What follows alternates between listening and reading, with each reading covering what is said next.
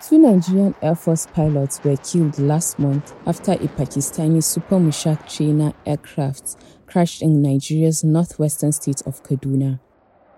The twin-seat aircraft was assigned to the Air Training Command's Flying Training School in Kaduna for primary pilot training. The incident is the sixth combat and non-combat air mishap suffered by the Air Force between February twenty twenty-one and April twenty twenty-two that has led to loss of military personnel as well as air capability. These accidents will have an impact on the Air Force's operational capacity, especially at a time when the country is escalating the use of air operations to subdue security threats.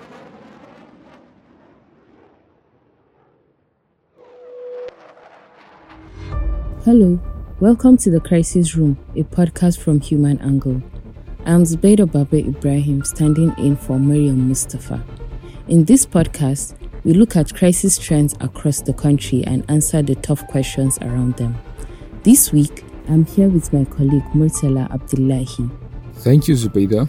Today we'll be discussing about this accident and its potential implications on the ability of the Air Force to support security operations.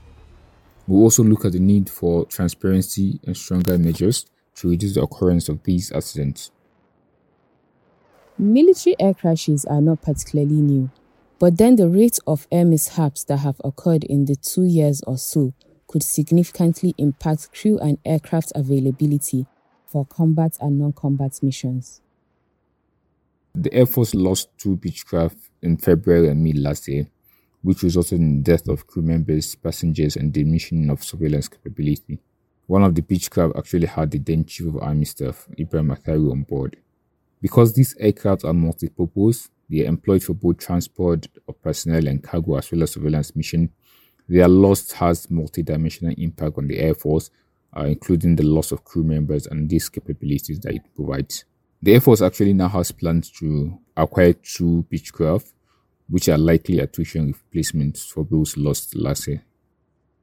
We have also seen combat-related incidents, including one in March of last year when the Air Force lost radar contact with an Alpha jet with two crew members on a combat support mission in Borno. The wreckage of the aircraft was discovered almost a year later while troops were conducting a clearance operation in the Sambisa forest.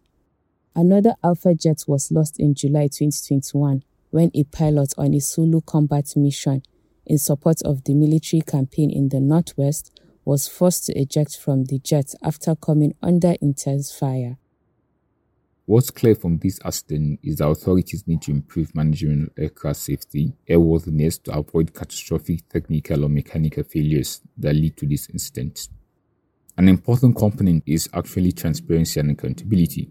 We often hear of uh, investigations into this accident, but they are hardly made public. Uh, when they are made public, it provides an avenue for the Air Force to request for allocation of additional resources to address the problem, which will range from aging and stressed airframe to lack of sufficient funding for spare parts and support systems.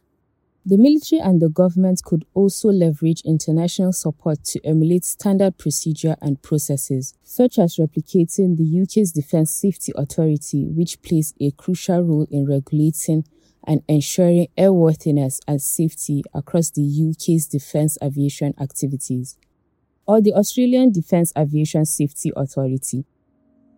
Promoting safety of military aviation and reducing safety risks is essential, particularly with the rapid increase in the use of the Air Force for security operations. This investment will also have multidimensional impact, uh, particularly because of the increase in the use of airborne platforms by other security agencies, which means that they can also serve other purposes and support air wings of the Navy, the police.